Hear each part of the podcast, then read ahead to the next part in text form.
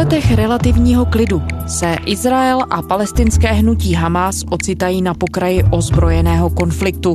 Hnutí Hamas a další palestinské radikální skupiny už vypálily na izraelské území stovky raket. Tvrdá izraelská odpověď přišla v zápětí. Mrtvých jsou desítky, většina z nich na palestinské straně. Jádru nejnovější eskalace přitom leží dlouhodobé spory o svatá místa a osídlení v Jeruzalémě. Jaká je jejich podstata? A mají vůbec nějaké řešení? Je čtvrtek 13. května. Tady je Lenka Kabrhelová a Vinohradská 12. Spravodajský podcast Českého rozhlasu. Břetislav Tureček, vedoucí Centra pro studium Blízkého východu na Metropolitní univerzitě v Praze. Ahoj Břeťo. Hezký den. Břeťo, co to nejnovější vlnu násilí a ozbrojených střetů mezi Palestinci a Izraelci rozpoutalo? Já myslím, že po dlouhé době se zase sešlo hned několik impulzů, které vlastně těm radikálům, nejen palestinským, ale i židovským, dali možnost poměřit síly, posílit svoje postavení ve společnosti. Začalo to zdánlivě nenápadně, víme, že zahraniční média to stěží zaznamenala, když začínal Ramadán, tak izraelská policie uzavřela prostranství u Damašské brány ve východním Jeruzalémě v té okupované části, což poměrně logicky naštvalo palestince, kteří obvykle během Ramadánu po setmění se tam scházejí a vlastně slaví.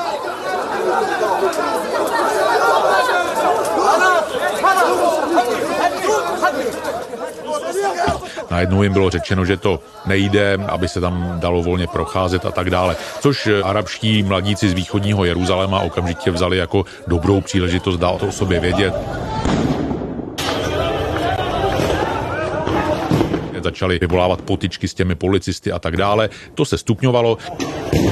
Zanedlouho už i v jiných městech Izraele reagovali mladí židovští radikálové, kteří útočili na Araby, včetně vyvolávání hesel jako smrt Arabům a tak podobně. No a když po dvou týdnech izraelské úřady shledali, že to uzavření toho prostranství byla opravdu asi chyba, protože těch násilných střetů přibývalo každým dnem a zrušili tu uzávěru tam, tak v tu chvíli se objevil jiný impuls. Vůdce ozbrojeného křídla palestinského radikálního hnutí Hamas Mohamed Dýv varoval Izrael, že za vyhánění palestinců z východního Jeruzaléma draze zaplatí. Gradovali přípravy na vynesení rozsudku ve věci vystěhování několika desítek palestinců z jejich domů ve východním Jeruzalémě a jejich nahrazení židovskými osadníky, což samozřejmě zase oběma stranám dalo příležitost ukázat, my jsme tady, my jsme v právu. Ze čtvrti šajich Džarách, které se rozhodnutí taky týká, byly celý týden hlášeny střety mezi palestinci a izraelskými policisty. A tak toto gradovalo vlastně měsíc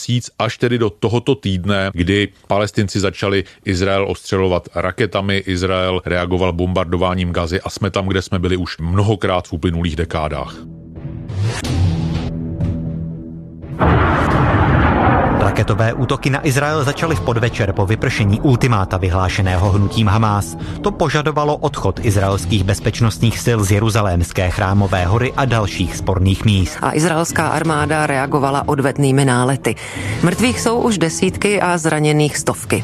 Izrael cílil mimo jiné na několik výškových budov.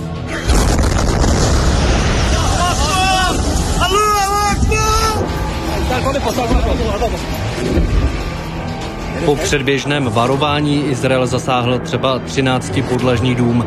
Armáda uvedla, že v něm kromě běžných rezidentů byly i byty a kanceláře Hamásu. Zmocněnec OSN pro Blízký východ Thor Venesland varoval, že situace se blíží válce. Ta by podle něj nejvíc dopadla na obyčejné lidi v pásmu Gazy.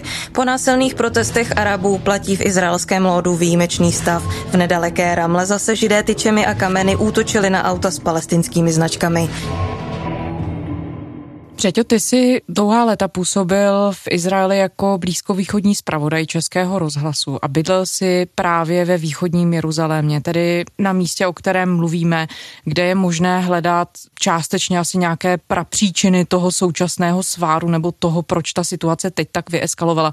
Můžeš to místo popsat, jak tam to soužití jednotlivých etnik vypadá? Proč je to místo, kde ty problémy se periodicky vracejí? Já mimochodem upřesním, že z toho pět a půl roku, které jsem strávil v Jeruzalémě, tak druhou polovinu jsem byl v židovské čtvrti Talpiot v západním Jeruzalémě a skutečně tu první část pobytu jsem strávil ve čtvrti Vádí Jous nebo Šajh Jarrah, což je vedle sebe. Já jsem bydlel 200-250 metrů od těch dotyčných domů, které teď přivodili tuto krizi, o které se dnes bavíme. Jak to tam vypadá? Je to jednoznačně arabská vesnice, kterou Izrael začlenil do území Jeruzaléma v roce 67 po šestidenní válce. Izraelci se tehdy radovali, že dostali pod kontrolu posvátná místa judaismu ve starém městě, nicméně z nějakých geopolitických úvah a řekněme možná nějakých expanzivních politických plánů začlenili do Jeruzaléma i asi 22 arabských vesnic, včetně třeba Vádí Džouzu. Čímž mimochodem si na sebe Izrael upletl byč, protože v Jeruzalémě má dneska asi 300 tisíc arabských obyvatel. Šajh Jarrah je typická arabská vesnice se vším všudy, nicméně je tam údajné tedy starověké pohřebiště jednoho židovského světce a na základě toho už v 19. století se tam usadila určitá židovská komunita. Po roce 48, kdy došlo k válce mezi Izraelem a jeho arabskými sousedy, kteří ten Izrael napadli, tak odsud několik tisíc židů odešlo z arabských území do nově založeného Izraele a několik set tisíc palestinců odešlo z nově zakládaného Izraele naopak na arabská území. A dlouhá desetiletí Vády Jous byla homogenní arabská čtvrt, nicméně v poslední době, a já jsem právě byl u toho prvního dějství, se tam začali usazovat židovští osadníci, v majetku, na nějž vznášeli historický nárok z před roku 1948. A teď se vede o další takový majetek vlastně spor. Jsou tam arabské domy postavené na pozemcích, které v 19. století měli židé. Proč jsem tady? Chci se vrátit do svého domu, odkud mě Izraelci vystěhovali. Už v roce 1948 mě vyhnali z mého domova v Talbíji a teď na podzim z dalšího domu. Chci se tedy vrátit buď tady na kopec, anebo do Talbíje. To je paní Kurdová. Přístřešek jí přátelé postavili na bahnitém prostranství. Hned vedle teď skupina arabských výrostků dělá rámus urezavého sudu s hořícími odpadky. Na dohled je dům, kde paní Kurdová 52 let žila. Loni v listopadu se všechno změnilo. Policie rodinu vystěhovala a zlomený manžel paní Fauzie o dva týdny později zemřel. Přebývám tady 24 hodin denně. Přicházejí mě povzbuzovat přátelé. Mohla bych jít k příbuzným. Vy byste to ale v mé situaci udělal? Nebo byste se snažil vrátit do svého domova? Ty jsi tam tehdy natáčel, ještě v těch letech, kdy jsi tam žil, byl to myslím rok 2009. Tak můžeš třeba na tom příkladu ukázat, zřejmě se opakuje ten scénář i dnes, jakým způsobem tedy tam ty majetkové vztahy procházejí, co je v tom podtextu toho sváru? Proč se nedaří ten spor urovnat? V tomto případě, v tom sporu o domy v Šajich Džarách jde o to, že na konci 19. století tam určité pozemky koupila jedna židovská náboženská nadace. V roce 48, v době první izraelsko-arabské války, tito židé odešli, ve stejné době odešli tisíce palestinců zase z nově zakládaného Izraele, palestinských Arabů tedy, abych byl přesný, a v 50. letech OSN a také Jordánsko, které okupovalo západní břeh Jordánu a východní Jeruzalém, tak eh, OSN a Jordánsko řeklo těmto palestinským úprchlíkům, tady na tomto pozemku se usaďte, tady si můžete postavit domy což oni udělali.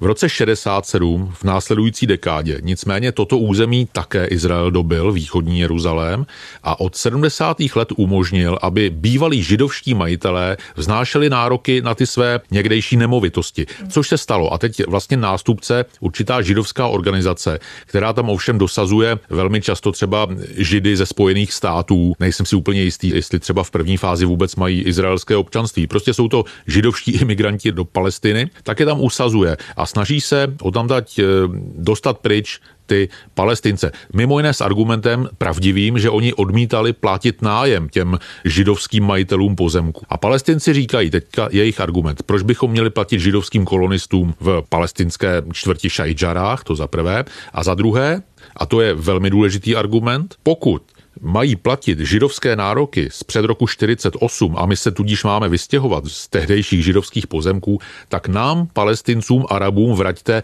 naše pozemky, naše domy, naše nemovitosti v západním Jeruzalémě, protože odtamtud my jsme byli vyhnáni. Protestem ve stanu prý chce dosáhnout pouze jednoho. Budu tady, dokud se nebudu smět vrátit do Šajch Džarách nebo do domu postaveného mými předky. My uprchlíci jsme skuteční lidé, nejenom nějaký přelud.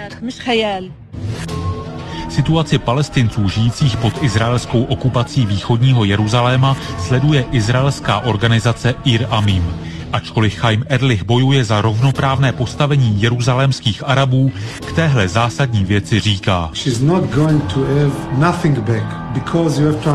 Ta paní zpátky nic nedostane. Musíte pochopit, že kdyby Izrael kývl na její požadavek, ozvali by se sta tisíce dalších palestinských uprchlíků, po kterých zůstal v Izraeli majetek a domy.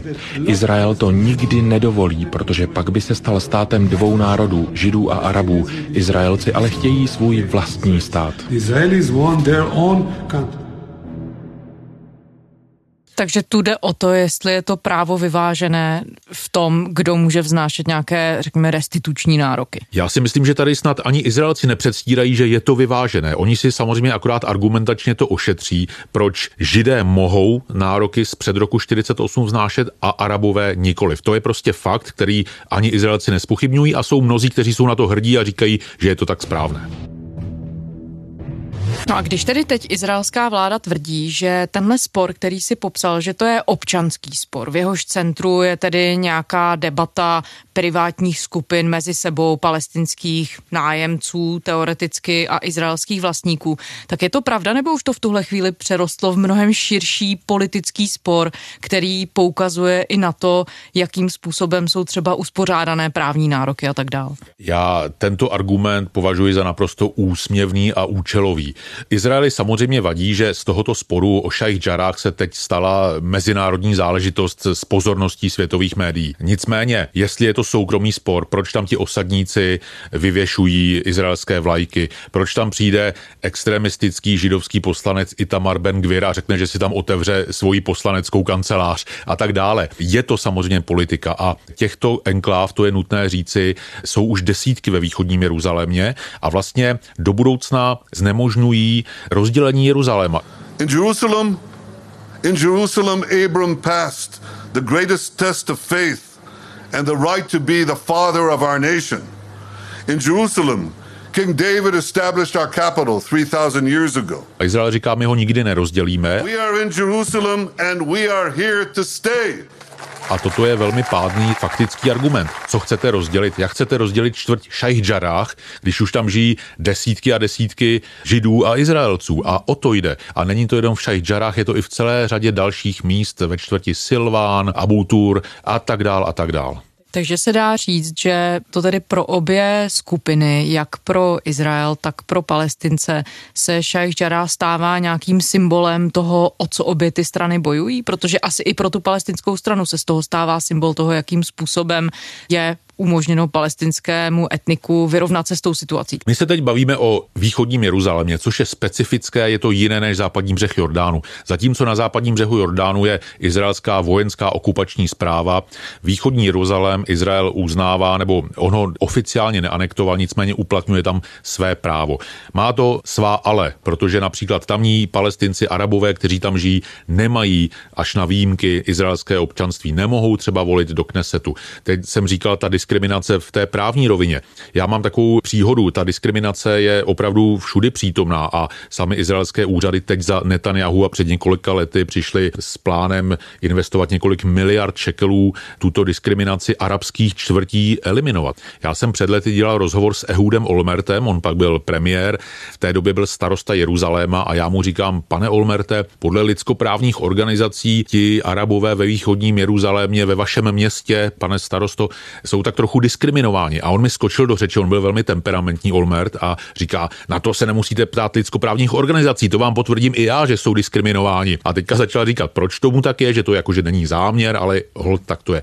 Takže to všechno k tomu musíme přičíst. A teď třeba v tom východním Jeruzalémě, o kterém se bavíme, zkrátka vláda všemožně podporuje růst židovského osídlení, stavějí se tam židovské čtvrti, židovská sídliště, zatímco palestinci vlastně jsou omezení. Třeba vedle čtvrti Šajch Jarách, Vádí Joes, Je velký neobydlený prostor, kde by se dalo to arabské osídlení přirozeně také rozšiřovat, ale bylo to vyhlášeno za přírodně zajímavou nebo prostě ekologickou nějakou rezervaci, řeknu to zjednodušeně, kde platí stavební uzávěra. Čirou náhodou je to jenom tam, kde by stavili arabové. Takže oni si i v tomto ohledu poměrně právem na tu diskriminaci mohou stěžovat, že zkrátka je tady snaha posilovat židovskou přítomnost a co nejvíce oslabovat nebo komplikovat přítomnost Arabů na tomto území. No ani izraelská společnost ale není monolit a ty to sám zmiňuješ, že i tehdy Ehud Olmert a v tuhle chvíli dnes izraelské úřady vlastně připouštějí, že jednak dochází k jisté diskriminaci toho palestinského obyvatelstva, jednak, že tahle celá situace není pro Izrael zrovna pozitivní nebo nestaví Izrael do pozitivního světla.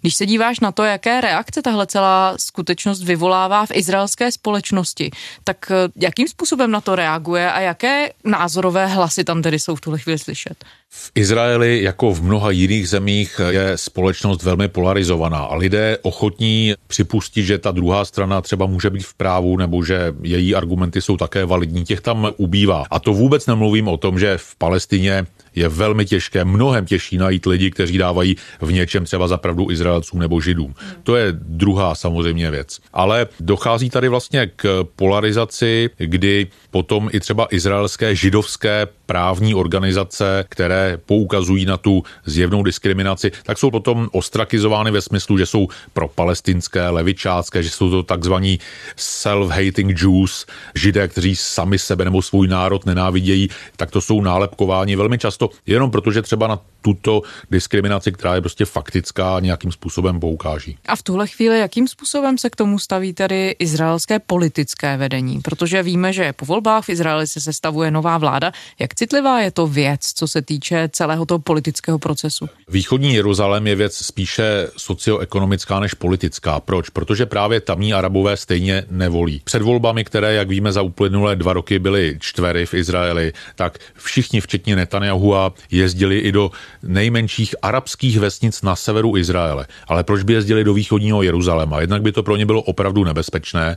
Lidé, kteří tam žijí, se vnímají jako žijící pod okupací. A jednak co by tam dělal, čí hlasy by tam naháněl. Židovští obyvatelé těch osad, těch enkláv židovských, ti samozřejmě stejně volí ty pravicové strany. Tam třeba ti židovští izraelští politici jedou, ale jezdit mezi Araby ve východním Jeruzalémě je nesmysl. Takže v tomto ohledu je to marginální záležitost pro izraelský establishment, když už se baví o palestincích, tak je důležitější, co se děje v Gaze, eventuálně jak se chová ta takzvaně umírněná vláda prezidenta Mahmuda Abáse na západním břehu Jordánu. A když mluvíme o vládě Benjamina Netanyahu a izraelského premiéra, tak dělá dost pro to, aby tu situaci deeskalovala, aby nějak zmírnila to napětí, které, jak vidíme, tak teď vyvřelo zase v plné síle. To jsou věci, které lze těžko hodnotit z nějaké delší perspektivy. Ten konflikt je ještě příliš mladý. Obecně se dá říci, že Netanyahu nikdy netoužil po nějakých eh, vojenských konfliktech, že spíše se snažil řešit věci třeba nátlakem, ale hlavně politicky. Byť to neznamená, že třeba smířlivě, to vůbec neříkám A druhá věc, která je důležitá, ono, kdyby dneska byl kdokoliv v Izraeli u moci, i kdyby už nastoupila ta koalice vedená opozičním vůdcem dosavadním Jairem Lapidem, asi by dělala to tež. אנחנו בעיצומה של מערכה כבדה מבצע שומר החומות. To znamená, chtěli by nějakým způsobem zlomit Hamas, vyčerpat jeho vojenské kapacity, rozbombardovat nějaká ta velitelská stanoviště Hamasu v Gaze. Izraelský premiér Benjamin Netanyahu označil odpálení raket na Jeruzalém za překročení červené čáry a podpořil tvrdou odpověď armády. To by v Izraeli dělal kdokoliv s poměrně legitimním argumentem. Vždy oni ostřelují naše města, oni zabíjejí naše civilisty. Nebudeme tolerovat útok na naše území, na naše hlavy hlavní město, naše občany a vojáky. Zaplatí za to vysokou cenu. Co tomu předcházelo, to v této zítřené době se příliš samozřejmě na té nejvyšší politické úrovni neřeší. No a co se tedy nabízí za řešení v tuhle chvíli, když ty dlouhodobé problémy jednou za čas, teď jsme toho svědky, vyvřou do takhle akutní, vlastně agresivní fáze, kdy umírají lidé při těch denních konfliktech tedy. Tak co se bude dít dál? Jakým způsobem je možné tu situaci uklidnit? Já se obávám, že vlastně dost možná to, co je dnes, je sice nespravedlivé vůči arabským zájmům, dost možná často dochází i k porušování samotného izraelského práva v některých případech a tak dále, ale možná je to na nakonec to nejlepší z možných řešení. Tyto krize násilné se objevují periodicky a ty konflikty v podhoubí, ty jsou tak složité, že třeba jsou neřešitelné a očekávat, že teď někdo řekne, ale teďka vyhrotila se situace v Gaze, protože jsme neřešili východní Jeruzalém, pojďme ho teď vyřešit. Tak to jednoduché, tak to přímočaré to prostě není ani na jedné straně, protože my se tady bavíme spíše o té izraelské, ale pak se musíme ptát, jak by reagovali palestinci. Ku příkladu, kdyby Izrael těm východojeruzalemským Arabům nabídl občanství. On jim ho v podstatě nabízí, ale ochotu přijmout ho prokazuje jenom pár tisíc lidí, z toho více než čtvrt milionu. Takže oni palestinci čekají, že jednou východní Jeruzalém bude jejich hlavním městem a dokud se něco takového nestane, tak samozřejmě oni vždycky mohou vznášet argument, my jsme pod okupací. Já osobně říkám, já bych palestincům už dávno dal jejich stát, dal bych jim arabské čtvrti východního Jeruzaléma a starejte se a neste odpovědnost. Je něco takového pravděpodobné a představitelné?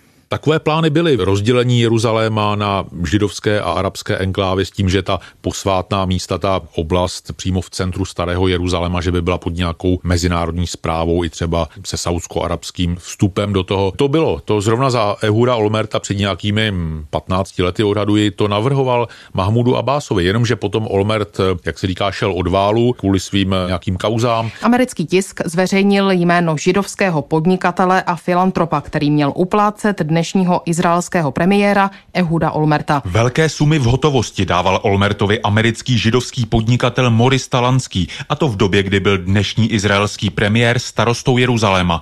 S tímto odhalením přišel americký The New York Post. Olmert ale tvrdí, že se ničeho nezákonného nedopustil. Palestinští představitelé mezi tím vzkazují, že dokud nebude Olmertova kauza vyřešena, nemají palestinci partnera v mírovém procesu. Byl nahrazen Benjaminem Netanyahuem a vlastně mírové rozhovory stagnují a ta stagnace vyhovuje jak izraelské pravici, tak palestinskému establishmentu. Pro ten je jednodušší křičet, my jsme pod okupací a stále žádat peníze ze zahraničí, než převzít odpovědnost. No a má část při nejmenším politického vedení té palestinské samozprávy zájem o to tu odpovědnost převzít? To je otázka, co je palestinské vedení, protože je to také asi týden, dva, tak Mahmud Abbas odložil parlamentní volby, které měly být teď 22. května, zase nebudou. Mimochodem s odkazem na to, že Izrael neumožnil hlasování ve východním Jeruzalémě, ačkoliv ho k tomu zavazují dohody z Osla.